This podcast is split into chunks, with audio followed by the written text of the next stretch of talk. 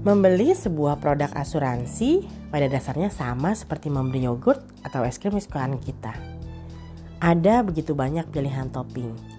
Kita bisa dengan bebas memilih topping mana yang kita mau dan sebanyak apa yang kita inginkan sesuai dengan kebutuhan dan kemampuan kita. Tapi bagaimana cara kita untuk mix produk-produk dari asuransi tersebut agar bisa match dengan kebutuhan kita? Nah, di podcast It Ngobrol episode kali ini, kita akan tanya-tanya dengan Pak Andri, salah seorang leader asuransi dari Panindaichi, mengenai how to mix and match our insurance product. Bersama saya Iin, Anda mendengarkan Iin Ngobrol. Hai hai, ketemu lagi dengan saya Iin di Iin Ngobrol. Hari ini saya kedatangan seorang uh, pria muda ganteng luar biasa dan uh, prestasinya juga luar biasa.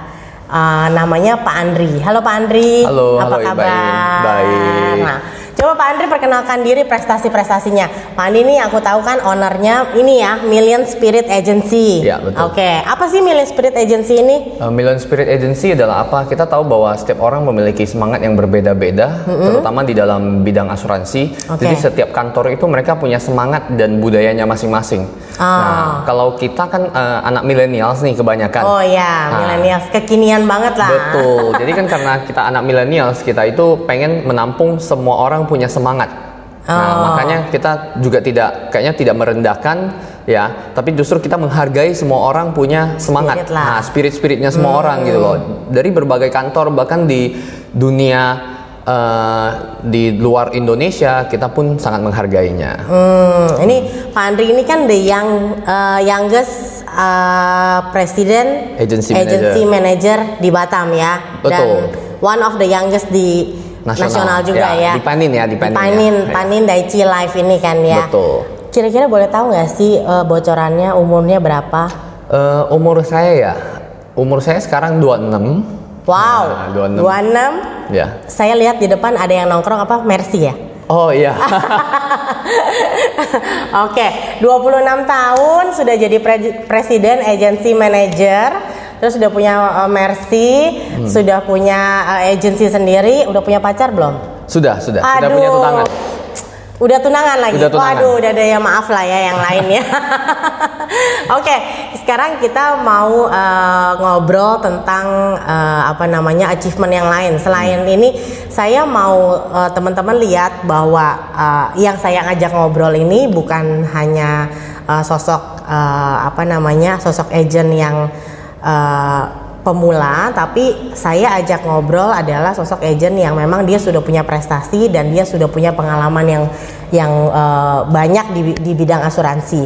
Nanti kita akan kupas tuntas mengenai gimana sih cara untuk mix and match produk-produk asuransi dan gimana sih cara klaim supaya klaimnya kita tuh bisa dikeluarin dari perusahaan asuransi. Nah, apa aja sih uh, yang udah di achieve selama ini, Pak Andri? Eh, yang di achieve ya. Ah, ah. Eh, lumayan sih ya kalau yang di achieve ya. Kayaknya kalau udah punya Mercy di depan nggak cuma lumayan deh. ya kalau achievement sih kalau kita sebagai seorang insurance agent, menurut saya achievement terbesar adalah kita bisa memproteksi banyak nasabah yang pastinya Oke. ya kan, Ah, memastikan itu, mereka itu our own happiness gitu ya. Yes, betul. Lalu kalau umpamanya achievement dari hasil yang saya capai, mungkin keliling ke Eropa. Oh, udah jalan-jalan Nah, lah Udah ya. sering beberapa kali jalan-jalan dari ke mana company aja trip. dari company trip Eh, tuh ke mana Swiss, aja? Milan, eh, Itali, lalu Praha, Budapest, Jerman, ke Korea juga pernah, Wah. nah, ke Mongolia juga pernah. Wah. Ya, lalu eh, pernah juga menghadiri acara MDRT. Oh, Nah, itu di MDRT. Amerika. Wow. Kebetulan di Orlando. Wah. Hmm. Mantep deh. Kalau gitu pengalamannya udah banyak banget dan pasti udah handle klaim-klaim nasabah tuh udah udah berapa? Hmm. Eh, Puluhan? Bu- eh, mungkin di selama lima tahun saya kerja sih kalau bilang banyak sih juga nggak banyak banget Oh, ya berarti kan sehat-sehat semua lah ya. ya pada rata-rata masih sehat sih Oh, ya Tuhan. tapi Ya, beberapa mungkin karena, pernah lah beberapa mungkin karena milenial sini ya jadi iya. sasarannya milenial jadi semuanya masih sehat masih fit gitu Iya. kan ya cuma pasti ada lah selama Tetap ada, lima tetap tahun ada. kan pasti ada lah ya pengalaman untuk eh, gimana sih customer mau klaim dan lain-lain betul gitu. nah biasanya sih kalau klaim itu kayak contoh orang beli buat anak anaknya demam Ah. ya atau demam berdarah rawat inap. Nah, lalu kayak contoh dia beli buat orang tua dia. Mm-mm. Oh Nah. ya betul. Betul. Jadi untuk yang pribadi kalau anak-anak muda pun yang rawat inap juga ada sih sebenarnya. Oh oke. Sekarang saya mau uh, make it clear dulu. Asuransi itu kan ada beberapa produk. Hmm. Yes. Hmm. Ya kan? Ada jiwa. Betul. Berarti kan yang majornya jiwa dan kesehatan. Jiwa ada jiwa, Jiwa. ada ke- kesehatan, Kesehatan. ada yang cacat tetap total, Cacat tak total. ada yang kritis, sakit Ada kritis. yang sakit kritis. Yes. Lalu ada satu lagi kalau mau ditambahin mungkin untuk pembebasan premi. Pembebasan premi. Yes, pembebasan premi. Nah, ini kan ada lima. Dari lima ini ternyata kalau kita mau bikin polis asuransi, teman-teman tuh eh, bisa loh eh, pilih produk mana sih yang kita mau cover di dalam asuransi kita. Nah, itu yang saya mau eh, tanya-tanya sama Pak Andri hari ini gitu. Hmm. Itu sebenarnya eh, bisa nggak satu asuransi kita punya lima item ini? Bisa. Bisa ya? Bisa. Oke, aku pernah tahu dari temanku ada satu lagi yang item eh, mengenai kalau misalnya dia sakit, itu dia dinilai dia tidak berpenghasilan dan ada ada eh, seperti subsidi lah ya dari asuransi Oke. untuk mereplace penghasilannya dia itu ada ya? Nah, itu penghasilan setelah dia sakit kritis. Ah enggak, eh, sakit biasa sih normal hospital gitu. Oh, kalau itu lebih ke santunan. Santunan, Santunan, itu kayak ya. contoh dia rawat inap. Nah, dia rawat inap itu masuk ke dalam kategori kesehatan. Nah, jadi kesehatan itu ada penjabarannya lagi. Aha. Nah, kalau yang ka- kategori satu adalah kita bayar biaya rumah sakit. Betul. Yang satu lagi adalah yang seperti tadi Mbak In bilang bahwa kita apa tuh namanya ada santunan. Santunan. Yes, betul santunan. Jadi kalau contoh nih dia rawat inap, rawat inap satu malam dikasih 500 ribu ataupun satu juta. Ya. Jadi dia kalau rawat inap 10 hari akan dikasih 5 juta atau 10 juta Itu di luar eh, biaya di luar biaya Rumah rumah sakit. sakit, betul. Oh, oke. Nah, tapi ya itu salah satu yang harus dijaga juga bahwa polis-polis zaman dulu, saya pernah di dalam pengalaman saya dalam setiap kali ketemu dengan nasabah, saya bedah polis, eh, nasabah itu tidak memiliki kartu berobat. Nah, jadi Oh, tidak memiliki oke. asuransi kesehatan. Ha-ha. Yang mereka punya hanya santunan rawat inap. Nah, jadi kalau santunan rawat inap itu, jadi kan nggak dibayar nih biaya rumah sakitnya, hanya dikasih sa- santunan tunai. Kayak contoh dia rawat inap lima hari, dia operasi nih, ya kan, dikasih cuma 5 juta. Oh, Padahal biaya operasinya bisa injak sampai juta lah. ratusan juta. Ha-ha. Nah, jadi itu harus diperhatikan oleh kita semua. Oh, berarti kita juga mesti tahu bahwa itu bentuknya apakah penggantian biaya pengobatan Betul. atau santunan rawat inap. Betul. Jadi kalau santunan rawat inap itu itu dia tidak mengcover biaya pengobatan, dia hanya menghitung bahwa oke setiap kali saya masuk rumah sakit Mhm. dihitung berapa hari, lalu santunannya per hari keluar berapa. Betul. Oh, oke itu ada di dalam eh, masuk di dalam perintilannya si Betul. Jadi biasanya kesehatan sih ya. eh, sebelum polis datang di ilustrasi sudah bisa dibacain. Bisa Oh. dibaca bahwa pergantiannya itu adalah pergantian hanya biaya eh, rawat inap, maksudnya kamarnya apa tuh Kamar- santunannya, santunannya saja aja. atau biaya obat, operasi dan aneka perawatan. Oh, oke oke. Nah, kalau asuransi zaman dulu Hmm. itu kan semuanya kan itu baik kamar misalnya satu juta. Oke. Kita kita bicara asuransi kesehatan ya. Oke oke. Kamar satu juta. Lalu eh, misalnya obat berapa? Ada top apa? Ada, ada limit-limitnya per item. Ya, ada kan dibagi-bagi. Ah, dibagi-bagi. Nah, ini kan ada asuransi yang zaman sekarang nih, asuransi millennials lah yang Hmm. Kekinian.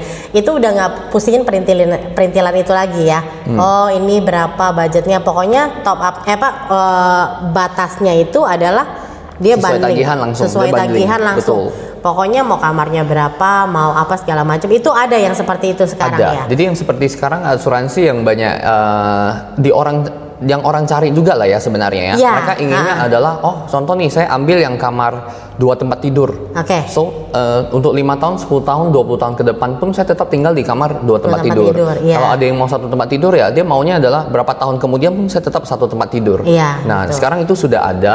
Lalu tadi bahas mengenai per- eh, perincian terhadap kayak contoh eh, obat-obatnya, Iya. dokternya, Ah, aneka perawatannya. visit dokter, Betul. Nah, gitu-gitu kalau kan. yang itu tetap harus dibaca. Oh, itu tetap, Tetap harus, dibaca. Ya, Oke. karena kita nggak tahu bahwa contoh nih seperti saya infoin kepada teman-teman semua, oh sekarang sudah sesuai tagihan semua. Iya kan? Rupanya premi yang dia eh, nasabah calon nasabah ambil itu tidak cukup tinggi sehingga dia hanya mampu untuk mengambil uh, yang standar seperti zaman dahulu. Oh, seperti handphone, ya kan? Sekarang kayak contoh iPhone 11 kan kameranya sudah canggih banget, Ah, ah, ya betul. kan? Ah, ah. Tapi kan bisa jadi nih, uh, saya belum mampu untuk mengambil premi yang segitu tinggi. Ah, ah. Saya ambil uh, seperti iPhone 6 Plus, Ah, 7. oke. Nah, itu kan otomatis manfaatnya berbeda Betul. dengan yang iPhone 11. Aha, nah, jadi saran saya sih teman-teman tetap harus mengerti tentang oh, saya mau ambil asuransi ini, saya mau covernya apa.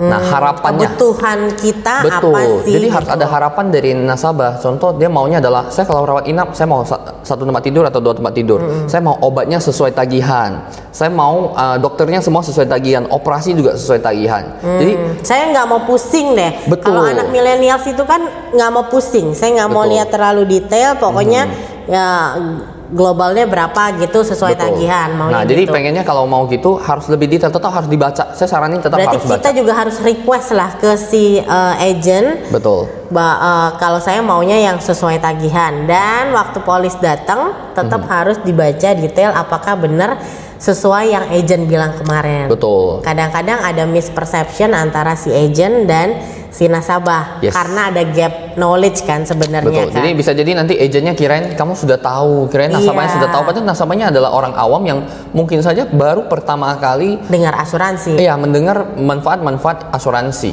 Hmm, karena kita juga negara yang berkembang ya. Iya. Jadi eh, saya rasa sih untuk lima tahun atau 10 tahun bahkan 20 tahun ke depan asuransi sudah akan menjadi kebiasaan kita Iya. ya. Tapi untuk sekarang sih saya rasa tetap masih harus perhatiin. Oke, Iya. oke berarti semuanya harus tetap harus baca lagi polisnya apa. Yes. Oke, sekarang kalau misalnya eh, yang mau bikin, saya mau punya polis asuransi, saya datang nih ke Pak Andri, Pak Andri saya mau punya polis asuransi, saya mau punya lima limanya, Hmm. gitu. Nah, untuk menentukan proporsi lima lima ini Mhm. berapa, oh misalnya eh, jiwanya berapa Hmm. atau kesehatannya berapa, terus cacatnya berapa, Hmm. sakit kritisnya berapa, terus tadi satu lagi Bebas eh, premi. bebas preminya berapa itu komposisinya gimana cara ngitungnya atau sudah ada pakemnya? Oke kamu tinggal saya mau ambil jiwa sakit kritis kesehatan eh, cacat total sama bebas premi. Saya mau ambil itu itu sudah ada komposisinya atau kita bisa adjust adjust sendiri ya? Sebenarnya kita bisa adjust sendiri. kita bisa adjust sendiri. Betul, kayak contoh Mbak In sudah ngerti nih, eh, mungkin dengan pengetahuan Mbak In bahwa atau oh oke eh, pengeluaran saya satu bulan adalah contoh 10 juta. 10 juta, 10 oke. juta Ah. pengeluaran keluarga saya 10 juta. Oke. Jadi saya menilai bahwa kalau saya terjadi resiko meninggal, Mhm. kira-kira keluarga yang saya tinggalin dari mana untuk mendapatkan 10 juta ini? oke 10 Iya kan? juta setiap bulan ya Betul, 10 juta setiap bulan. Jadi Oke. dia bisa berhitung dengan cara gimana? Hitung saja 10 juta dikali 12 bulan. Oke? Dikali 12 Jadi bulan. kan 120 juta. Heeh. Nah, kalau 120 juta dikali lagi 10 tahun. Dikali 10 tahun lagi Yes, jadi maaf kata kalau si kepala keluarga ini terjadi resiko meninggal, Iya. nah setidaknya keluarga yang ditinggalin itu masih bisa bertahan hidup.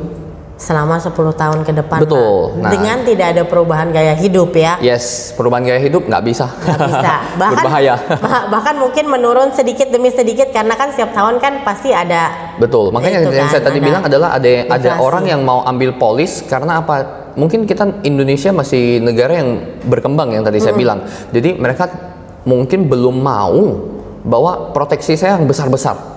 Jadi kalau dirimu nggak mau besar-besar, kalau di orang luar negeri mereka udah belinya yang besar-besar.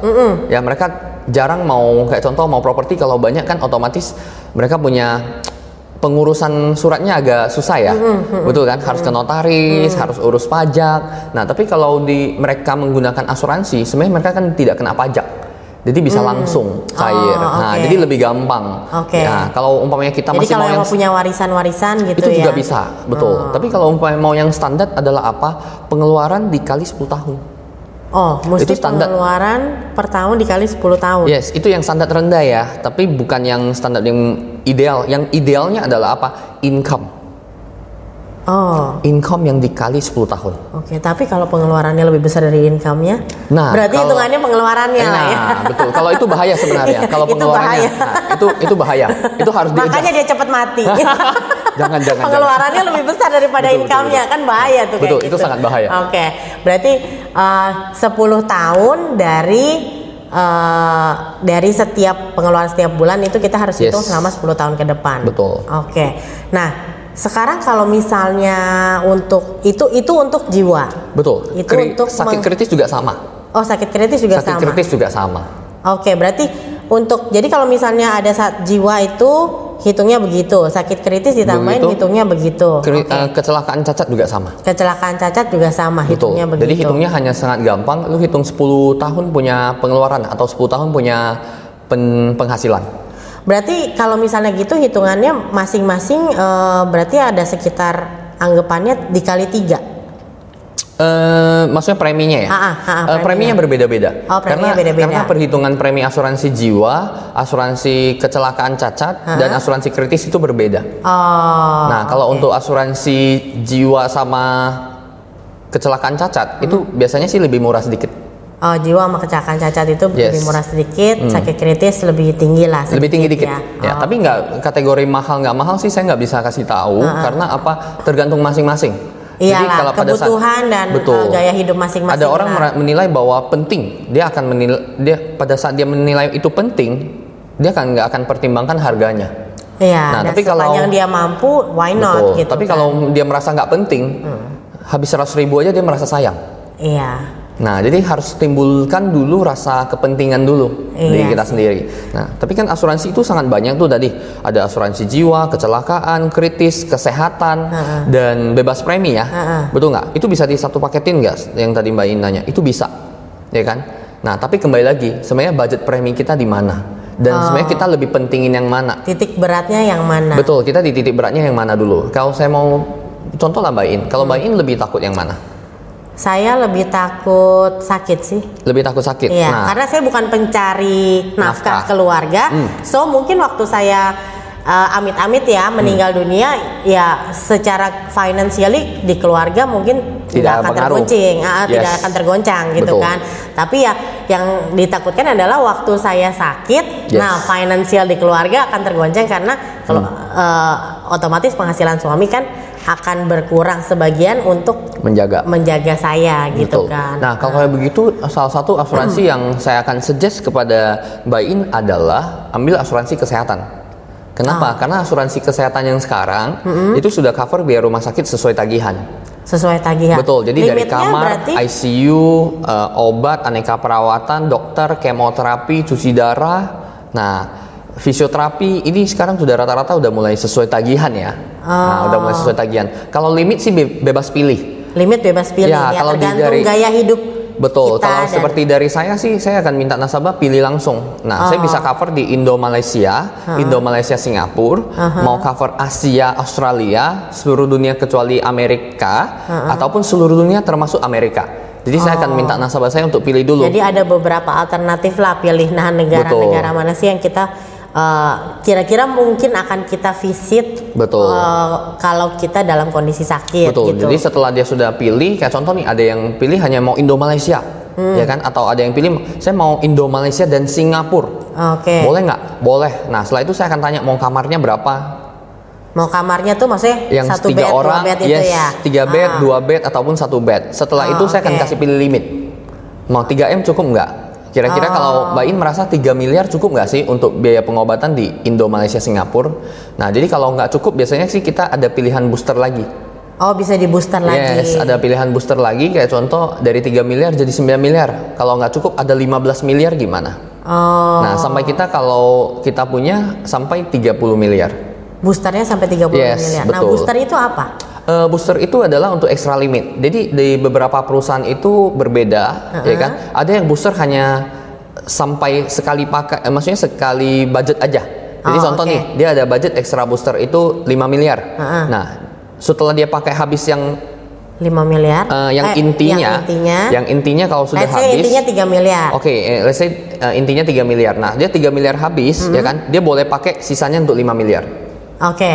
Nah, lalu kalau ada yang seperti beberapa perusahaan lagi, mereka yang langsung upgrade limit, which is contoh nih seperti tadi 3 m, Hah? di upgrade jadi 9 m. Ya Oh. udah, selamanya 9M sampai usia 99 tahun. Oh, sampai usia 99 tahun. Kalau yang booster ini dia hanya Hmm. eh, satu kali pakai berarti. Kalau yang booster sekali pakai. Sekali Kalau yang pakai. tadi yang upgrade Oh. limit itu dia selamanya. Selamanya. Betul. Oh, jadi itu setiap tahun akan di refresh lagi lah. Betul, Kalau udah tahun akan refresh. Yang dipakai- penting dia sudah ganti limit lah dari 3M jadi 9 miliar. Oh, oke. Berarti Hmm. kalau setiap uh, hari ini- tahun ini nggak habis pakai, Hmm. masih tahun depan tetap boosternya. Tapi kumulasi yang sisa tahun ini nggak ditambahin kan? Enggak, Atau enggak, ditambahin? enggak. Tapi Enggak, dia kan? refresh. Ah, Refresh jadi, dia jadi- refresh setiap betul. tahun, setiap tahun sesuai dengan limit yang kita pilih lah. Betul. berapa. Jadi kalau dia 9 miliar ya udah setiap tahun 9M, 9M, 9M, 9M dan 9M. Oh. Jadi kalau tahun ini eh, contoh yang Mbak In tadi takut kan adalah mengenai biaya rumah sakit. Betul. Contoh nih Mbak In ambil yang 9M. Lalu maaf kata ya maaf kata kita sakit habis 5 miliar. Nah, tahun depan habis lagi 5 miliar. Tahun depannya lagi habis lagi 5 miliar. Nah, kalau nggak punya asuransi gimana? Eh, kayaknya nggak sampai tiga tahun. nggak sampai tiga tahun ya. Nah, tapi kalau kita punya asuransi, at at least kita bisa apa? Kita nggak usah pusing masalah biaya, ya. ya kan? Nah, itu tetap akan di cover, di cover dan di cover. Oke. Hmm. Nah, em, saya mau tanya kalau misalnya kayak gini ya asuransi yang sekarang ini. Nah, kalau ada orang yang tanya kenapa sih saya harus beli asuransi itu sementara kan ada asuransi-asuransi yang kalau ini kan unit link ya. Ya, betul. Kan ada asuransi-asuransi yang misalnya saya di cover sama BPJS gitu Oke. Hmm. kan. Oke. Lalu saya di cover sama misalnya saya punya uh, asuransi-asuransi yang old style yang benar-benar dia cuma bayarnya asuransinya doang itu kan sebenarnya jauh lebih murah ya. Jadi yang Asuransi benar-benar jiwa cuman- toh ya? Iya kayak atau ada kesehatan-kesehatan juga yang kayak Signa atau apa gitu kan. Itu kan yang jauh lebih murah sebenarnya ya. Hmm. Ya, yang sering itu kan banyak kita yang ya. nanya yang telepon. Ha, biasanya by phone gitu kan.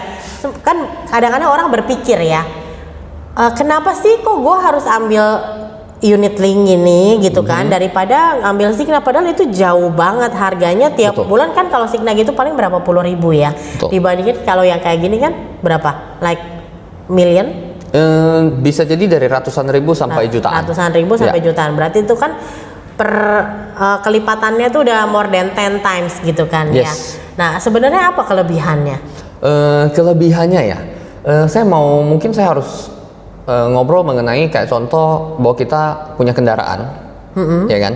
Nah, actually kita bisa punya sepeda itu kendaraan bukan? betul Sepeda itu kendaraan ya. Tapi ada, kenapa ada yang mau menghabiskan biaya 10 kali lipat untuk beli motor? ya Ya kan? Kenapa? ya karena lebih nggak usah ngayuh ya Ya, lebih bagus kan? lebih bagus Nah, jadi otomatis asuransi juga sama. Jadi dari setiap asuransi punya plus minusnya sen- tersendiri, Oh. ya kan? Nah, salah satu kenapa dia ambil unit link. Nah, kelebihannya adalah memang Indonesia sih mayoritas sih mulai jualnya unit link ya, mayoritas ya. Tapi be- ada sih beberapa yang tidak jualnya unit link. Ya. Nah, lalu bahas mengenai kenapa saya harus ambil premi sampai jutaan. Heeh. Padahal BPJS cuman dari 80.000 ribu sekarang sudah seratusan ribu ya, Ya. udah naik ya, udah mulai naik. Nah, kenapa saya harus ambil yang itu? Nah, unit link itu kan sedianya di dalamnya ada sisa tabungan, betul ya kan? Ada sisa sisa saldo. Nah, itu adalah kayak contoh pada saat saya sekarang, ya kan? Saya mengambil premi yang satu juta. Oke. Jadi saya tabung, tabung, tabung, tabung, tabung pada saat sampai saya us, saya sekarang 26. Jadi pada saat saya 60 tahun itu sekitar 34 tahun ya ya ya 34 tahun. Nah, jadi saya tabung 34 tahun itu, setidaknya di dalam itu ada sedikit saldo. Ya kan, saya nggak berani bilang saldonya banyak atau sedikit, Iya. tapi setidaknya ada. ada uangnya lah Yes, ada uangnya yang di dalam. Jadi bisa jadi pada saat saya usia 60 tahun, saya sudah pensiun nih. ya Saya nggak mau bayar polis saya lagi, Heeh. ya kan? Nah, di dalam ada uang bisa digunakan untuk bayar premi lanjutannya. oke Nah, dan dia tetap satu juta, satu juta, satu juta, dan satu juta. Tapi kalau kita beli yang contoh yang hanya tradisional, ya kan, preminya nanti bisa berubah. oh Nah, kayak contoh nih, saya sekarang ngambilnya 400 ribu.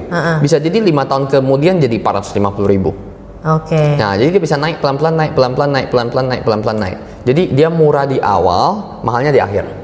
Ya se- semakin bertambah usia kita Dia akan pasti dia akan naik Ya, Oh, tapi kalau kelebihan unit link adalah eh, dia itu sekarang Flat preminya lah. lebih tinggi, Ah. ya kan? Tapi dia flat. oh Nah, oke dia dia akan lebih flat. Cuman tetap sih di dalam asuransi itu kita harus eh, saya nggak berani jamin bahwa flat. Bisa jadi nanti ada yang eh, tidak setuju. Karena apa? Bisa jadi nih eh, di dalam kita punya polis itu uangnya habis. Oh, ya. kepotong biaya asuransi. Mungkin dia ambil manfaat yang sangat tinggi, ya. Lalu top up-nya, investasinya porsinya sangat kecil, Oh, ya kan. Bahkan nggak ada porsi porsi top up-nya. Oke. Sehingga pada saat waktu tertentu bisa jadi biaya asuransi itu melebihi premi dan kebetulan di dalam polisnya itu tidak ada saldo, tidak ada nilai, nilai tunai di dalam. Oh, oke. Nah, bisa jadi dia harus tambah premi juga. Oke. Nah, jadi memang sih nggak ada sebuah sure yang pasti. Betul. Nah, Oke. Nah, kalau gini benar nggak persepsi saya ya? Hmm. Ini eh, saya mau tanya ke pakarnya asuransi. Ada beberapa temen yang sempat tanya juga. Eh, lalu saya bilang, mereka tanyanya sih sebenarnya lebih general lah, nggak Ya. sespesifik itu. Tapi saya bilang gini, kalau misalnya kamu Hmm. ambil asuransi yang eh, let's say kita bilangnya tradisional lah ya. Hmm. Memang harganya murah, tapi by the time kita sakit, jadi waktu kita sakit dia bayar, and then setelah itu nggak bisa bayar lagi karena track record kesehatan kita udah jelek di mata dia. Hmm. Tapi kalau unit link ini dia akan mengikat kita sampai 99 tahun. So seberapapun jeleknya riwayat kesehatan Yes. gue, lu harus bisa cover gue nih. Bener gak sih? Maksudnya saya menjelaskan begitu itu itu eh, bener nggak? Akankah terjadi seperti itu gitu? Oke, jadi kalau bahas mengenai itu sebenarnya lumayan sensitif ya. Itu pertanyaan pertanyaan yang sangat sensitif Oh, ya. gitu ya. Saya terlalu Kenapa? Eh, sensi. enggak, enggak. Sebenarnya, sebenarnya, pert- pertanyaan sensitif itu adalah dari jawaban itu membahayakan, ya kan? Oke. Jadi eh, saya bisa jawab sedikit, tapi saya tidak bisa bilang bahwa itu adalah yang pasti. Betul. Memang eh, kalau di dalam asuransi, ya kan? Asuransi itu perusahaan asuransi berhak untuk tidak memperpanjang, ya, Aha. berhak untuk tidak memperpanjang polis Oke. terhadap uh, kita punya tertanggung. ya Oke, kan? Jadi sebenarnya ada resiko kak. Bisa jadi ada resiko.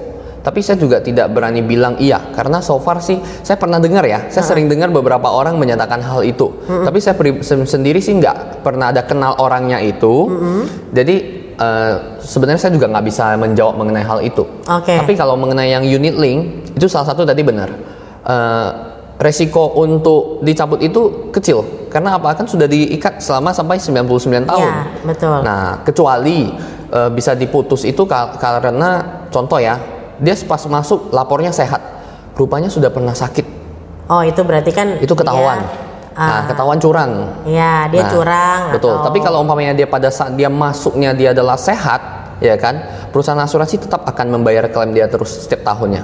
Itu memang ke salah satu kelebihan unit link ya. Orang merasa lebih safe ya. Kenapa? Iya. Karena kontraknya kan bukan setahun-setahun. Betul. Kontraknya lebih ke 99 tahun. Oh, Nah. berarti benar ya kalau unit link itu kalau kita sudah dikontrak sampai 99 tahun, misalkan tahun Hmm. kedua kita terkena satu penyakit yang kita butuh uh, Per- untuk perawatan lanjutan ya? perawatan terus menerus continue sampai let's say kita panjang umur, tapi walaupun sakit-sakitan tapi umurnya sampai 99 tahun gitu kan Hmm. ya. Yes, yes. Itu akan terus di cover. tetap tetap akan terus di cover Oke. karena kita juga udah ada pengalaman klaim nasabah itu eh, operasi sampai beberapa kali sampai 4-5 kali Oh, nah kebetulan saya punya agent juga pernah mamanya Oke. mamanya ada Ah. operasi Ah. eh, sekitar lima kali Aha. ya kan berlanjut terus dalam 2-3 tahun ini tetap di cover oh. ya oke, baru oke. baru bulan lalu baru baru Berarti se- terus siap terusan operasi. akan di, di Yes, itu akan terus terus-terusan di sepanjang masa kontrak asuransi kita. yes Nah, nggak selalu 99 tahun karena masing-masing Oh asuransi ya, betul. beda-beda ya. Ada yang setting di 90,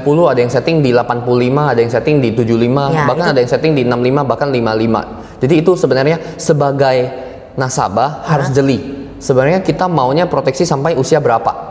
Ya. Nah, Usia berapa dan itu semua harus dipastikan lagi setelah kita terima polis. betul. Oh. Nah, jadi sebenarnya bukan pada saat terima polis, sebelum terima polis kita sudah harus memastikannya. Karena kan kita ada taken. Ha-ha. Nah, setelah kita taken, eh, sebelum kita taken, kita sudah harus baca. Oh, Ini proteksi sampai usia berapa? sampai usia berapa? di ilustrasinya sudah ada. Oh gitu. Oh Ya. berarti kita akan tekan ilustrasinya. Betul. Nah di ilustrasinya itu kan semuanya sudah ada muncul, sudah ada muncul sampai usia berapa. Jadi itu Ah. harus hati-hati karena banyak orang yang merasa bahwa saya beli manfaat saya murah, rupanya sampai 55 tahun. Jadi pada saat 56 tahun terjadi resiko sakit, Iya. selesai. Itu masalahnya. Yes, itu harus 56 di-cover tahun itu sendiri. sudah mulai Betul. penyakitnya udah mulai bermunculan, makanya dia Justru lebih semakin tua, Iya, kita punya resiko hidup semakin tinggi. betul. Nah. Nah, itulah yang diikat dari sekarang sebenarnya. Betul. Oke. Nah, sekarang tadi kita kan sudah bicara mengenai masalah jiwa eh, cacat dan eh, Kritis. sakit kritis itu hi- perhitungannya adalah tiga kali 10 kali. eh sorry 10, 10 tahun. kali se- sepu- 10 tahun gaya apa eh, pengeluaran kita Yes, ataupun ya eh, atau pemasukan. income kita. Hmm. Oke. Nah, kalau yang mengenai kesehatan itu kan tergantung kita punya gaya hidup. Kita mau di berapa Betul. bed, kita mau di limit berapa, kita mau di Yes. negara apa. Nah, kalau yang ini Kalau bebas premi ya? bebas premi Bebas premi itu tujuannya adalah apa? Tujuan bebas premi itu adalah jika terjadi resiko sakit kritis ataupun cacat tetap total, Aha. ya kan biasanya itu lebih ke tahap yang akhir ya. Ya. Sakit kritis yang tahap yang akhir, maka itu polis akan dilanjutin oleh company. Jadi company yang bayarin preminya. Oh, oke. Nah, jadi tujuannya biar polis itu tidak lapse. Oke, Nah. biar supaya polis kita tetap sampai seumur hidup kita lah ya atau Betul. seumur polis itu masih tetap jalan. Jadi Betul. company lah yang bayarin. Ya, ah, company akan bayarin. Makanya teman-teman kadang kala kayak contoh nih ya, ada orang mau premi yang asuransinya murah. Ah, ah. Ya kan? Dia beli eh, preminya murah, dia dapat jiwa saja.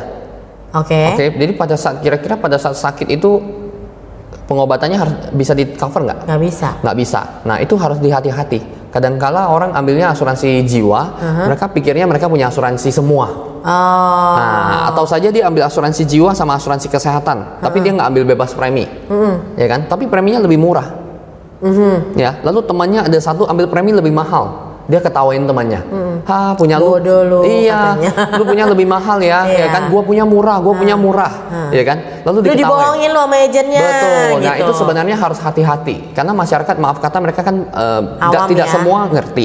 Bisa jadi dia hanya tahu bahwa saya punya asuransi tok, udah selesai. Heeh. Ya kan? Saya punya asuransi ya udah selesai. Lu juga punya asuransi, sama-sama levelnya adalah asuransi. Betul. Tapi dia nggak tahu bahwa konten yang ada di dalam itu bagaimana. Oh. Nah, jadi harus hati-hati. Kalau teman-teman yang preminya lumayan tinggi, ya kan, teman-teman harus baca ulang sebenarnya manfaat lu apa, sesuai nggak?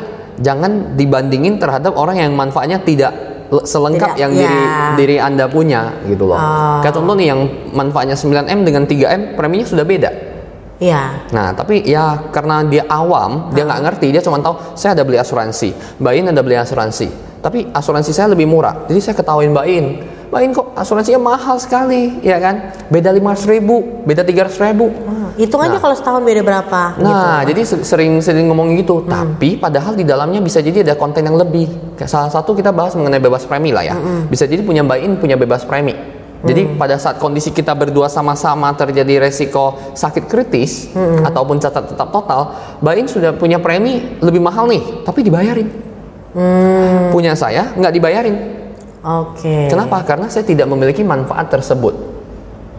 Nah, ma- manfaat bebas premi maksud saya. Oke, Nah. jadi seandainya ya, seandainya eh, let's say kayak cerita tadi punya Pak Andri nggak ada manfaat bebas premi. Yes. Jadi asuransinya tetap berjalan sesuai dengan eh, ya kalau misalnya sudah tidak bisa nyicil berarti sisa sisa uang tunai di dalam rekening Ya. asuransi itu ada berapa ya itulah yang dibuat Akan bayarin bayar, asuransi. iya. Oke, jadi, Jadi- kalau misalnya itu habis ya sudah putuslah asuransinya. Kita harus tabung ke dalam. Oh, kecuali kita, harus ta- bayar tambahin lagi. Yes, kalau kita kita nggak sanggup, ya berarti Resiko. putuslah. Betul, Nah, tetap ada kalau yang punya saya, si asuransi akan tabungin terus di rekening saya sehingga Hmm. waktu bayar eh, untuk memastikan bahwa setiap kali bayar asuransi itu tetap ada uangnya. Betul. Gitu. Jadi akan diba- dibayarin terus sampai usia biasanya usia tertentu 45, 55 ataupun lima- eh, 65. Oh, dia ada limit usianya Yes, berapa? jadi dibayarin sampai usia 65. Dan biasanya sih kalau dia usia 20-an, 30-an ataupun 40 dia masuk, dibayarin sampai usia 65, seharusnya sudah puluhan tahun ya. Iya. Biasanya di dalam sih ada sisa saldo. Oh, oke. Nah, sekarang kalau misalnya eh, pertanyaan saya adalah yang dibayarin itu premi, Hmm. ya kan, atau asuransi kita? Nah, kalau premi, Ha-ha. premi kan eh, premi itu kan dia dibagi jadi dua jenis. Satu adalah premi dasar untuk asuransinya, Ha-ha. salah satunya adalah top up untuk investasinya. Betul. Nah, kalau bebas premi biasanya be- mereka bisa pilih mau yang bebas premi asuransinya saja Ha-ha. atau mau total premi.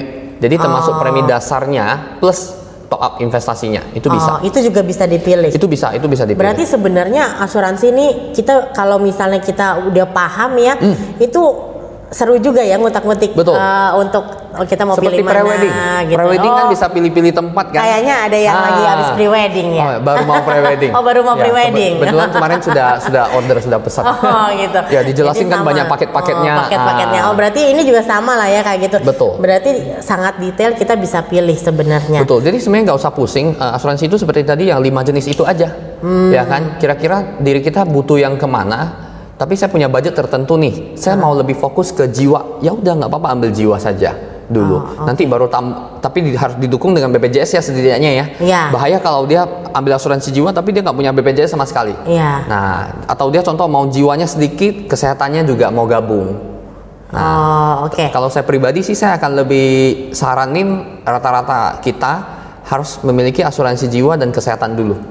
Oh. Betul. Jiwa kesehatan itu yang paling penting ya. Eh, ya, sebenarnya semua penting. Ya, semua penting. Takutnya nanti ada yang ada yang marah ya bilang nggak penting. Tapi kalau bagi saya pribadi sih saya menilai bahwa eh, jiwa dan kesehatan saya penting. Oke, ya semuanya pasti penting. Yes. Kalau nggak penting pasti nggak akan diciptakan Betul produknya sekali. Mas Asuransi. Betul, betul. Cuman masalahnya kita harus punya prioritas dalam hidup yang mana sih yang jadi prioritas hidup kita gitu kan. Hmm. Nah sekarang saya kayaknya sudah mulai dapat gambaran gimana caranya untuk mix and match produk-produk yang kita perlukan. Yes. Nah pertanyaan selanjutnya dan akan selalu ditanyakan sama semua orang. Kalau ngeklaim susah nggak sih? Oke, gitu kan. Maksudnya gimana ngeklaim. sih cara ngeklaimnya gitu kan Hmm. ya? Kenapa sih ada yang ngeklaim dicairkan, ada yang ngeklaim nggak dicairkan? Itu sebenarnya ada ada ada problem apa sih gitu? Oke, eh, klaim ya. Biasa kita ada beberapa jenis klaim. Saya sebenarnya ada print syarat-syarat pengajuan klaim untuk Oh, oke. teman-teman. Sebenarnya kalau teman-teman mau Ah. eh, bisa kontak saya ataupun mungkin kasih buy in ya. Nanti buy in yang boleh nanti publikasikan. ah, ya nanti Nah, saya akan ah, tampilin juga. Betul. Jadi kalau mengenai manfaat-manfaat klaim itu ada tergantung dia ambilnya manfaat klaim apa. Kayak contoh kita bahas mengenai asuransi jiwa, ya kan mau Oke. klaim asuransi jiwa. Ah. Nah, kita bisa baca di sini ada apa? Formulir klaim meninggal. Jadi ada form yang harus diisi, Oke. ya kan? Yang pertama Ini yang formnya dari asuransinya. betul dari asuransi. Jadi kita mengajuin uh, klaim, Oke. klaim meninggal. Nah, Uh-uh. lalu ada surat keterangan dokter, ya kan, Oke. untuk meninggal. Jadi dokter mesti isi form menyatakan bahwa uh, nasabah ini, pasien ini sudah meninggal. Oh, oke. Akibat apa? Nah, di penyebabnya apa? Oke. Meninggalnya. Ini di form ini beda. formnya? Beda-beda. Oh oke. Beda. Jadi satu adalah kita isi, yang kita, Kita yang isi, isi sendiri. satu lagi adalah dokter yang isi. Oke satu lagi nah, dokter. lalu isi. yang ketiga ada surat kuasa investigasi medis. Nah, surat kuasa investigasi medis itu untuk apa? Eh, kan pada saat masuk polis biasanya sih nggak nggak semua nasabah itu dicek ya, betul nggak? Jadi Ya, pada saat pengajuan saya hanya bayar premi, eh, saya bilang saya masih sehat, Uh-uh. ya udah langsung diterima, Ya. ya kan? Nah, Uh-uh. kita ada harus isi namanya surat kuasa investa- eh, Investigasi investigasi medis. medis. Nah, di mana memberikan hak kepada perusahaan asuransi untuk melakukan investigasi, cek ya. Contoh dia pernah rawat inap nggak? Dia pernah medical check up nggak? Nah, kita akan cek Oh. bahwa orang ini sebenarnya pada sebelum masuk polis dia benar-benar sehat nggak? Oh, Bisa jadi pada saat cek, oh rupanya ini sudah pernah kanker paru-paru. Oh. Ya, setelah dia kanker paru-paru dia baru beli polis. Oh, oh, oh. Nah, mana tahu setengah bulan, eh, setengah tahun kemudian dia meninggal. Heeh. Oh, rupanya sudah ketahuan sakit dulu, baru, Baru mau ambil polis. polis. Nah, itu salah satu penyebabnya kenapa bisa ditolak. Oh. Nah, tapi kalau dia dia tantangan investigasi investigasi medis ini lalu perusahaan asuransi ngecek nih, oh nggak ada orang ini bersih kok, memang sehat ya, nggak ada bukti di rumah sakit bahwa dia ada sakit, rawat inap atau pernah cek lab, Iya. ya kan? Itu nggak masalah, tenang aja. Perusahaan asuransi tetap akan membayar klaim. Oh oke, Hmm. berarti sepanjang kita punya eh, apa namanya ya masa lalu lah ya, masa Yes. lalu sebelum kita beli polis itu bersih, Hmm. atau kalau misalnya ada yang jorok-joroknya sedikit kita kasih Ya. tahu aku pernah begini begini Ada riwayat. begini ada Nah. riwayatnya gitu Ya. lah ya, Eh, pernah ini ini ini, ini. berarti ya mereka eh, setelah mereka tahu itu mereka akan lihat case ya, oke kalau mereka sudah terima, Yes. berarti sepanjang betul. kita kalau dia jujur sudah lah, dia sudah gitu pas ya. masuk dia langsung umumin itu nggak ada masalah. Karena Oke. kalau diterima tetap akan dibayar. Kalau Oh, tidak diterima ya udah akan ditolak.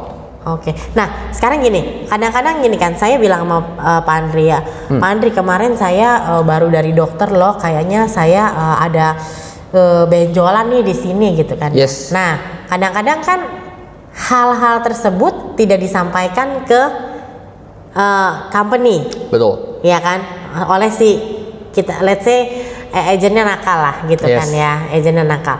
Nah, itu gimana cara kita untuk untuk make sure bahwa oh apa yang kita sampaikan ke agent Mhm. itu disampaikan sama agent ke company. Nah, sebenarnya pada saat pengajuan menandatangani surat per- eh, permohonan asuransi jiwa yaitu SPAJ-nya. Ah, di SPAJ-nya semuanya ada. Nah. Betul, nasabah kita boleh melihat SPAJ-nya. Kenapa? Karena SPAJ itu kan harus diisi dulu, Sebenarnya bukan boleh melihat ya, harus melihat harus ya. melihat, dia harus melihat ya kan. Bahkan yang isi itu harus nasabah. Sebenarnya harusnya nasabah harus yang nasabah. isi. Jadi nasabah yang isi, ya kan? Dia bisa tulis ke dalam. Nah, agent tanggung jawabnya adalah apa? Mengarahkan. Dan menjelaskan kalau nasabah Yes. kurang paham. Nah, cara gitu isi aja begini, ya. begini, begini kan ditanyain nih. Oh, pernah sakit nggak? Ada riwayat nggak? Kalau dia jawabnya ada, dia harus conteng iya dan isi detailnya di Apa dalam. itu? Sakit apa, kapan, ya kan? Benjolannya di mana? Ah. Nah, ke dokter mana? Nah, setelah itu baru di apply- kasih ke agent, agent baru apply. Oh, Nah, jadi kalau memang yang diterima oleh Pokoknya di company, SPAJ tenang. itu paling penting lah ya kita harus Betul. cek benar-benar dan harus tanda tangan. Di situ kita bisa tahu bahwa kita punya case itu diterima sama asuransinya seperti apa. Jadi kalau misalnya ada yang komplain nih ya, saya udah bilang kok sama agent, berarti kamu harus lihat lagi SPAJ kamu waktu kamu tanda tangan SPAJ Yes. itu ada atau enggak. Di Betul. situ ter- tertera lah. Kalau misalnya dia sudah tulis, ya berarti itu akan pasti akan diganti sama Betul, itu pasti akan ya. diganti. Tenang. Oke. Kalau perusahaan asuransi sih mereka eh, sangat senang mau membayar klaim ya. Kenapa? Oh. Karena memang tugas mereka adalah bayar klaim. Ya kan? Menjaga klien, memastikan klien itu pada saat terjadi resiko finansial, nah perusahaan asuransi bisa membantu. Nah, mengcover apa yang mereka ambil pada awalnya. Oh, oke. Nah, lalu ada juga nih eh, KTP ya kan? Dan ali- KTP, KTP ahli waris ahli waris. sama KTP tertanggung yang meninggal. Oh, oke. Lalu ada polisnya harus diambil. Nah, akta kematiannya juga harus. Oh, oke. Nah, jadi akta kematiannya juga harus surat keterangan kepolisian jika dia karena kecelakaan. Kalau dia bukan karena kecelakaan, surat ke- eh, dari kepolisian nggak perlu. Oh, oke oke. Kalau Hmm. kayak Asraf kemarin meninggal, berarti Nah, itu dari dokter lah. saja. Ah, jadi dokter, dokter aja. ada bukti dari dokter itu sudah boleh. Oh, oke. Nah, sama foto apa nih? Eh, fotokopi kartu keluarga. Fotokopi kartu keluarga. Yes. Oke. Nah, lalu kalau dia meninggal di luar negeri itu surat keterangan meninggal dunia di KBRI setempat bila meninggal di luar negeri. Oh, Jadi ini adalah untuk yang asuransi jiwa. oke. Nah, ini kan eh, ahli waris. Berarti ahli waris yang tercantum ya? Yes, ahli waris yang tercantum pada Polis ya. SPAJ-nya. Oh, oke. Pada SPAJ-nya. Jadi Pada SPAJ-nya. Iya, SPAJ kan awal dia mengajukan nih. Heeh. Ada kan diminta data eh, namanya, nama ahli waris, tanggal lahir ahli waris, jenis kelaminnya, eh, hubungannya dan jumlah persentasenya. Oh, oke. Jadi bisa jadi saya beli asuransi jiwa nih Heeh. 2 miliar, ya kan? Saya mau bagi kepada eh, Orang tua kan? orang tua saya, pap- papa saya 20%, mama saya 20%, adik saya 30%, ya kan? Boleh bebas. Oh, oke oke. Berarti eh, ingat ya, jangan karena merasa ahli waris, terus begitu datang ke perusahaan asuransi dan marah-marah minta. Mhm. Nah, ternyata nama kamu nggak ada di situ gitu kan? Yes, nah, betul. dari perusahaan asuransi hanya menggantikan pada nama ahli waris yang tertera di SPAJ-nya. Betul. Tapi alangkah lebih baiknya kalau memang contoh ya dia tidak berada sebagai ahli waris, tapi memang ada anggota keluarnya keluarganya yang meninggal, ya kan? Hah?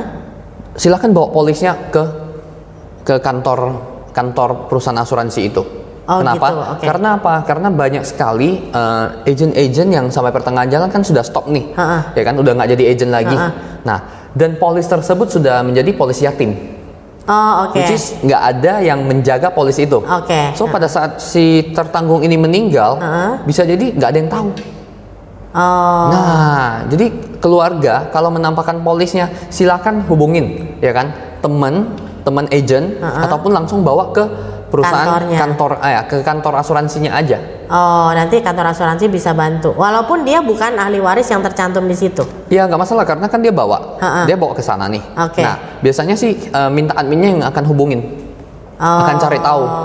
oke, nah, oke. bisa jadi kan kita nanya, "Eh, ini si A, si B, si C siapa ya, di mana? Setidaknya lebih terarah lah ya, Iya. daripada sama sekali nggak ada arah. Ha-ha, nah, ha-ha, kalau dia lebih lebih pinternya, maksudnya lebih bagusnya dia bisa buka polis dia baca, oh ahli warisnya si A, si B, si C. Langsung dia minta si A, si B, si C yang pergi ke perusahaan asuransi itu lebih baik. Oh. Nah, yang kalau saya bilang itu maksudnya contoh nih, lu nggak tahu juga dia ahli warisnya siapa, Heeh, nggak pandai baca polis, Oh, ya kan? iya, lu iya, hanya iya, ketemu iya. polisnya. Heeh. Nah, mana tahu entah masih hidup atau enggak nih, polisnya aktif atau enggak. Ya, Ya udah bawa, bawa aja, aja gitu bawa ya. aja kepada office, lalu tanyakin.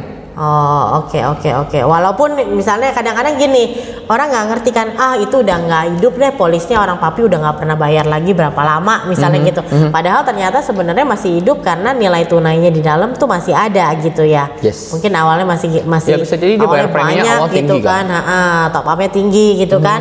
Jadi masih ternyata masih hidup gitu. Kita nggak pernah tahu gitu kan ya. Jadi mendingan dibawa aja ke perusahaan asuransi atau ke agent teman-teman agent. Betul. Biar mereka yang Membantu. membantu untuk cari tahu gitu Yes. ya. Oke oke oke. Itu kalau misalnya manfaat asuransi meninggal. Nah, Oke. lalu di sini ada yang namanya medical benefit, Oke. yaitu untuk kartu berobat. Nah, untuk kesehatan. Nah, kalau yang kesehatan untuk yang sekarang sudah lumayan enak. Karena Ah. apa? Bisa cashless. Oh bisa cashless. Yes, Oke. cashless adalah dia nggak usah me- melakukan pengajuan klaim lagi, nggak usah bayar dulu baru klaim. Oh. Tapi dengan menggunakan kartu saja sudah bisa. Oke. Nah, kalau yang Kayak kartu kredit tapi kita nggak perlu bayar. yes, jadi kita kasih jaminan. Tapi akan dicek juga nanti bisa Oh, jadi iya, nanti ada kelebihan. Bisa jadi nanti ada kelebihan. Ya, Kelebihan kayak contoh maksudnya- manfaatnya maksimum hanya 100 juta. Ya. Lalu dia hasil rawat inap keluar habis 110 juta. Heeh. Dia harus nombok 10 juta eh, Oh, 10 oke, jutanya. berarti kita harus bayar selisihnya. Betul. Tapi kalau umpamanya dia rawat inap, dia punya limit 3M, lalu sesuai dengan manfaat semua, ya kan? Dia rawat inap habis biaya operasi 1M, nggak masalah di cover semua, ya nggak apa-apa. Oh, oke. Nah, sekarang let's say kayak tadi. Ma, dia punya manfaat 100 juta. Ya. Ya kan? Lalu eh, biaya rumah sakitnya 110 juta. Oke. Itu 10 juta ditagihkan sama rumah sakit ke kita atau dibayarin sama asuransi 110 dan asuransi tagihnya ke kita? Nah, rumah sakit akan langsung tagih ke pasien. Oh, rumah sakit akan langsung Ya, tagih langsung ke akan pasien. tagih ke kita. Oh, berarti rumah sakit sudah tahu dari company asuransi bahwa oke maksimal limitnya yang akan dibayarkan oleh asuransi sekian, Mhm. lalu nanti rumah sakit minta ke kita selisihnya. Yes, dan biasanya sih begini, eh, cara untuk cashlessnya adalah kayak contoh nih ada sakit, dia bawa kartunya. Oke. Jadi kayak contoh dia pergi ke rumah sakit A, rumah sakit B nih, dia tinggal bawa kartunya pergi rumah sakit A, rumah sakit B. Itu Nah, rumah sakit seluruh rumah sakit atau ada rumah sakit rujukan? rumah sakit yang kerjasama saja. Oh, Jadi kalau oke. rumah sakit yang kerjasama dia bebas pilih. Kalau rumah sakit kerjasama dia bebas pilih. Yes. Tapi kalau misalnya bukan rumah sakit yang kerjasama, kita tetap bisa ke Hmm. Dia, sana. dia tetap bi- boleh ke sana, tapi sistemnya reimburse. Oh, sistemnya reimburse lah, Bayar tidak dulu baru klaim. lah. Oh, jadi Yes. saya gesek kartu kredit saya dulu, saya kumpulin lah si nota-nota itu, saya Ya. reimburse lah. Betul. Tapi tetap boleh. Tetap boleh, tetap oh, boleh. Oke. Mhm. Oke. Nah, tapi hati-hati mengenai nota. Seringkali kenapa orang bilang saya susah klaim, jadi saya jadi malas klaim. Heeh. Notanya hilang. Oh. Nah, biasa sih harus hati-hati. Jadi eh, saya pesankan ke teman-teman yang semua mendengar podcastnya Mbak Iin, ya kan, kalau ada rawat inap nggak pakai cashless, tolong notanya jangan sampai hilang. ya kan, Oke. setiap bayar bayar notanya jangan sampai hilang. Oh. ya, lalu notanya harus jelas. Kayak contoh nih, biasanya rumah sakit kan ada farmasi nih, Heeh. ya kan? Farmasi kan obat-obatan. Iya. Dia nggak jabarin obat-obatannya apa aja. Dari ya, rumah sakitnya. farmasi udah 15 juta. Oh. Nah, itu nggak bisa. Itu juga harus minta detailnya kepada rumah sakit. Farmasi 15 juta nih. Kontennya apa aja?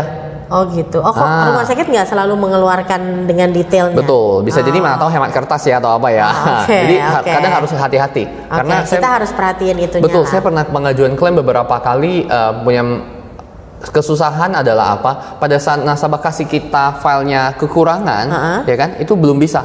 Kita mesti minta lagi ke rumah sakit. Oh. Betul, kita harus minta lagi ke rumah sakit. Jadi bisa jadi harus tunda satu dua hari punya proses kelambatannya. Hmm. Nah tergantung agent lagi bisa jadi agent itu satu dua minggu baru pergi minta.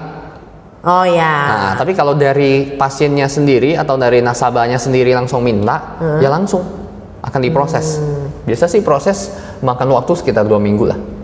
Oh dua minggu lalu dicairkan ke kita. Betul. Oh, Nah oke. itu jadi notanya jangan sampai lupa dan hasil medis jangan sampai lupa juga. hasil medisnya. Yes, hasil medis plus dia punya form. Form keterangan dokter, surat keterangan dokternya.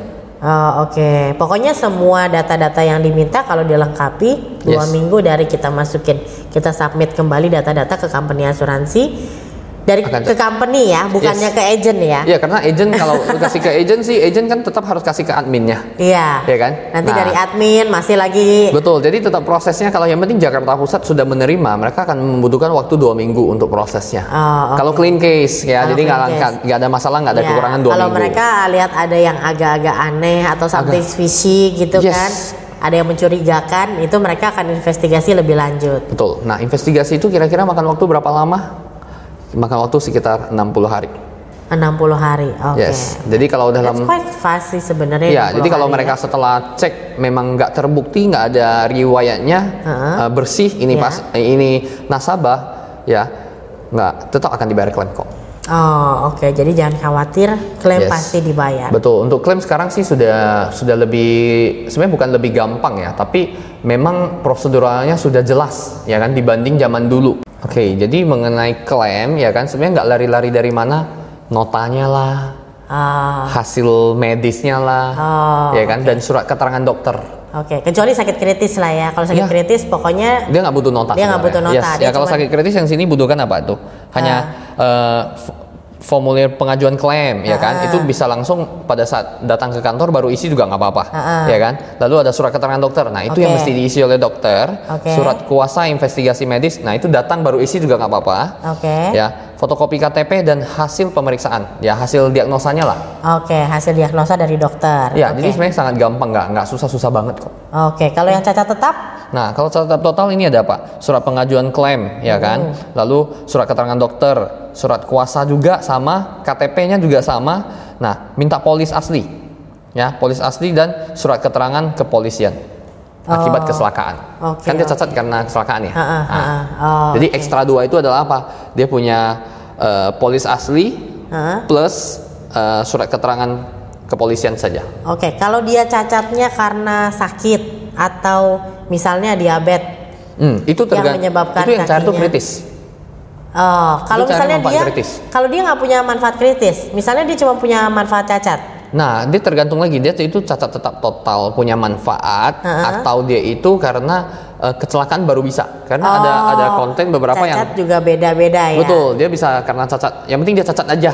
Oh. Nah, atau dia, Dia cacat itu karena, karena kecelakaan. kecelakaan. Oh, oke. Nah, jadi tergantung juga manfaat yang dia ambil. Oh, oke oke. Semua balik lagi balik ke polis, Yes, baca polis. detail polisnya apa. Betul. Kalau perlu bikin summary supaya Hmm. next time udah nggak perlu baca lagi, udah tahu lah kira-kira apa isi polisnya. Iya betul. Jadi dia pengennya apa? Pengennya kalau dia pengen jiwa ya udah dia boleh beli jiwa saja ya kan. Tapi kalau mengenai yang sisa empatnya dia harus ada jiwa dulu. Jiwanya Oh. boleh dikecilin kok. Jiwanya boleh dikecilin, Ya. tapi jiwa itu wajib ada. Wajib ada kalau di Oh, unit link oke. kita ya. Iya. Jadi jiwanya mau 50 Kayaknya di rata-rata 100 juta. unit link ya harus Ya, rata-rata wajib ada ada, jiwa. ya jiwa ya. Oh oke oke. Nah pertanyaan eh terakhir Oke. tapi penting. Gimana kalau polis saya hilang? Oke, polis hilang. Nah, kalau Atau polis misalnya hilang. kebakaran, kadang-kadang ada gitu kan ya. Betul. Nah itu gimana? Nah, kalau polis hilang sebenarnya teman-teman biasa kalau barang hilang kita ke mana? Kantor polisi. Yes, betul. Kita hanya butuh ke kantor polisi, kita kasih tahu bahwa polis kita hilang. Ya Oh, kan? oke. Kalau biasanya sih kan nomor polis ada di SMS terus ya. Kayak contoh kan kita pembayaran premi kan ada SMS nih. Ah. Ada pembayaran premi untuk polis Oke. nomor sekian. Ah. Ya udah kasih tahu aja, saya punya polis asuransi hilang atau terbakar. Oh. ke polisi. Nah, polisi akan keluarin surat tersebut. Nah, silakan bawa surat tersebut datang ke Perusahaan eh, asuransi. perusahaan asuransi. Ya, biasanya akan kena cas. Kalau Oh. di perusahaan saya sih 100 ribu. Oh oke lah. Yes. Nah, karena kan harus print ulang. Yes, dan betul. lain-lain Jadi ya. dia harus bayar Proses 100.000 lagi. dulu, Nah. transfer ke Kalau nggak tiap sebentar orang hilang pak. Betul. Jadi tinggal minta-minta ya. Iya. Oke oke. Nah sekarang kalau misalnya dia punya eh, recordnya, kalau ternyata dia lupa sama sekali nggak punya, maksudnya nggak nggak inget polisnya gitu, masih tetap bisa di track nggak sih? Bisa, bisa. Bisa ya. Bisa. Selagi dia memiliki polis di kita, dia sebenarnya tinggal eh, tanyakin dia bisa kasih kita KTP dia, Oke. ya kan? Heeh. Nah, kita sudah bisa bantu cek kok. Oh. Betul. Kita akan cek. Kan di pusat ada sistemnya.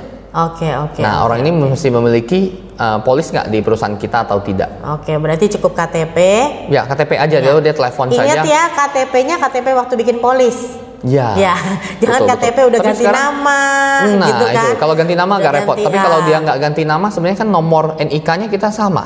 Iya. Nah, jadi kalau ada nomor NIK sih sebenarnya nggak ada masalah kok. Walaupun ganti nama tinggal lampirin aja. Oh, nah, kayak contoh nih, oke. sekarang nama saya Andri. Rupanya tiba-tiba saya tambah marga. Wongso jadi, belakang. Ah, Andri Wongso, ya kan. Nah, jadi tinggal lampirin saja. Oh. Itu nanti akan dikeluarkan endorsement. Oh, oke oke oke. Hmm. Oke. Sip deh itu kayaknya udah semuanya udah jelas. Ada kira-kira ada mungkin ada yang saya eh, perlu tahu lebih jauh nggak Pak? Eh, sebenarnya yang sudah tahu sudah oke, cuman ka- alangkah lebih baik kita bisa mengingatkan teman-teman semua, ya kan, Eh, pastikan diri kita terproteksi, ya Iya, kan. itu nah, yang itu bukan selalu. hanya demi diri kita, tapi demi menjaga keluarga kita. Betul. Karena saya harus pesan kepada teman-teman semua, alang kalau kadang-kala orang pikirnya adalah apa? Saya nggak butuh asuransi lah, ya Iya. kan? Saya mati ya sudah ya sudah, saya sakit ya biarin mati saja. Teman-teman tidak sebegitu gampangnya, ya Iya. kan? Kalau- Orang-orang di sekitar juga nggak mungkin ya sudah kamu Betul. mati saja lah gitu Nah. nggak mungkin dia se, Betul. se- nggak apalagi kalau keluarga gitu kan ya Nah. nggak mungkin setega itu kan Yes, makanya jadi kita harus memastikan kita punya polis itu untuk menjaga keluarga kita, memastikan mereka tetap hidup dengan layak.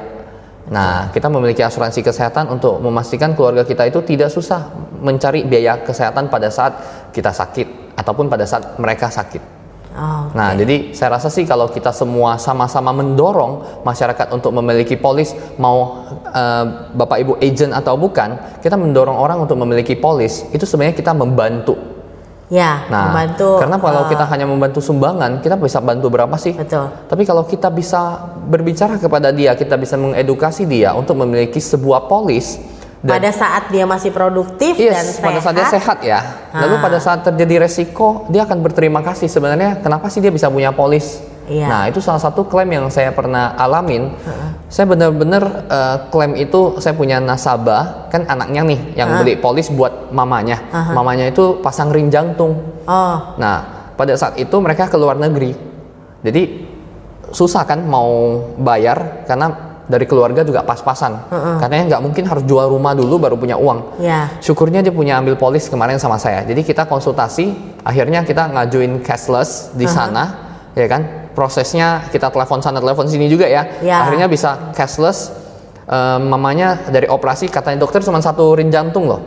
Tapi pada saat tindakan, iya pada saat kateter dibilang harus tiga biji Oh. ring. Oke Jadi pada saat itu dia makin shock lagi kan, makin Iya. takut kan. Nah, dan itu Waduh, tindakannya kan harus cepat ya. Betul, bisa. harus on the spot. Ya, karena Jadi- eh, saya papa saya juga pernah gitu, benar-benar kita pergi ke dokter, lalu dokter bilang oke siang ini kita pasang, Yes. and then kita keluarga harus tunggu di situ dan langsung putusin, oke ini ada berapa titik, kamu mau pasang atau enggak? Betul. Dan di situ satu- kita harus putuskan langsung Iya, dan satu semuanya. biji ring itu puluhan juta loh. Ya. Bahkan sampai ke ratusan juta. Jadi pada saat itu eh, saya punya nasabah telepon saya, Andri ini gimana ya? Cukup nggak limitnya? Karena kan saya punya klien bisa jadi pada saat kita jelasin dengan pada saat dia butuhkan kan dia sudah nggak ingat ya, sudah panik ya Iya, karena apalagi kondisinya kan udah Yes. kalut banget gitu Betul, kan. mamanya lagi pas lagi harus dipasangin ring. Nah dia telepon saya, dia tanya, gimana nih Andri dari satu ring sekarang harus jadi tiga ring loh, biayanya naik loh dari berapa jadi berapa, jadi dua ratusan ju- 200 juta. Gimana Dri? Nah saya bilang, Cece tenang aja Ceh, ya bisa cashless kok, limit Cece masih cukup. Nah jadi eh, dengan prof- eh, dengan agent yang menyatakan itu aja kepada kita punya calon eh, kita punya nasabah, Iya. tenang Ceh, ya. Dan waktu itu benar-benar eh, nasabah saya itu benar-benar sangat terima kasih dan sangat bersyukur bahwa dia memiliki polis asuransi. Dia katanya tidak bisa membayang bagaimana jika dia tidak memiliki polis asuransi. Iya. 200-an juta dia mau cari dari mana?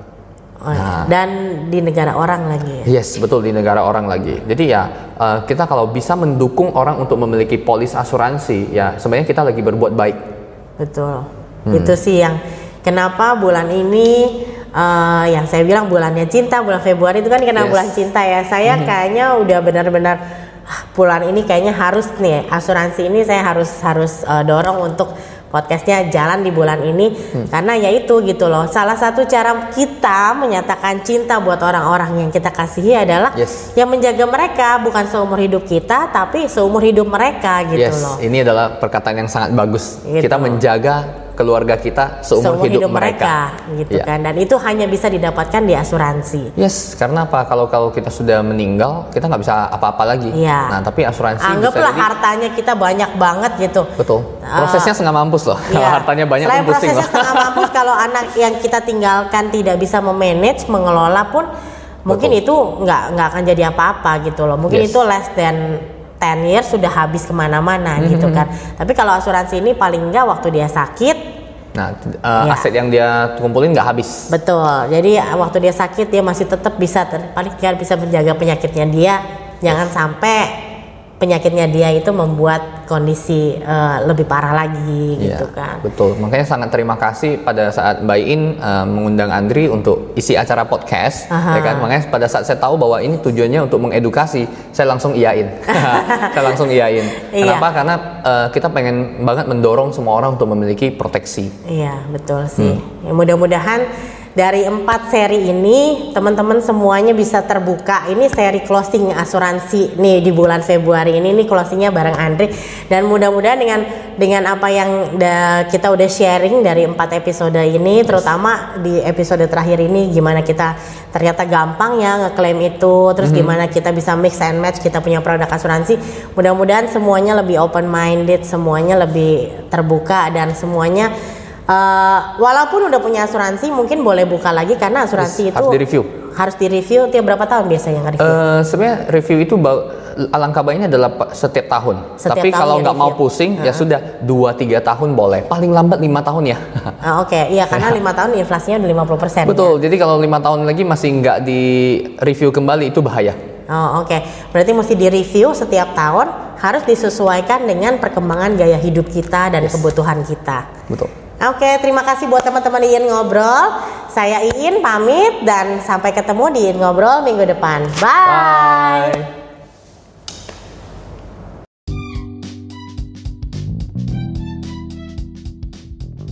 Sudah empat episode kita belajar mengenai seluk-beluk berasuransi. Pelajaran terpenting adalah bahwa hanya orang sehat yang memiliki privilege untuk bisa memilah dan memilih saat membeli asuransi. Jadi, selagi masih sehat, pergunakanlah privilege tersebut sebaik-baiknya. Kapan Anda dan keluarga akan terlindungi? Pilihan sepenuhnya ada di tangan Anda. Terima kasih sudah mendengarkan ingin ngobrol. Sampai jumpa minggu depan.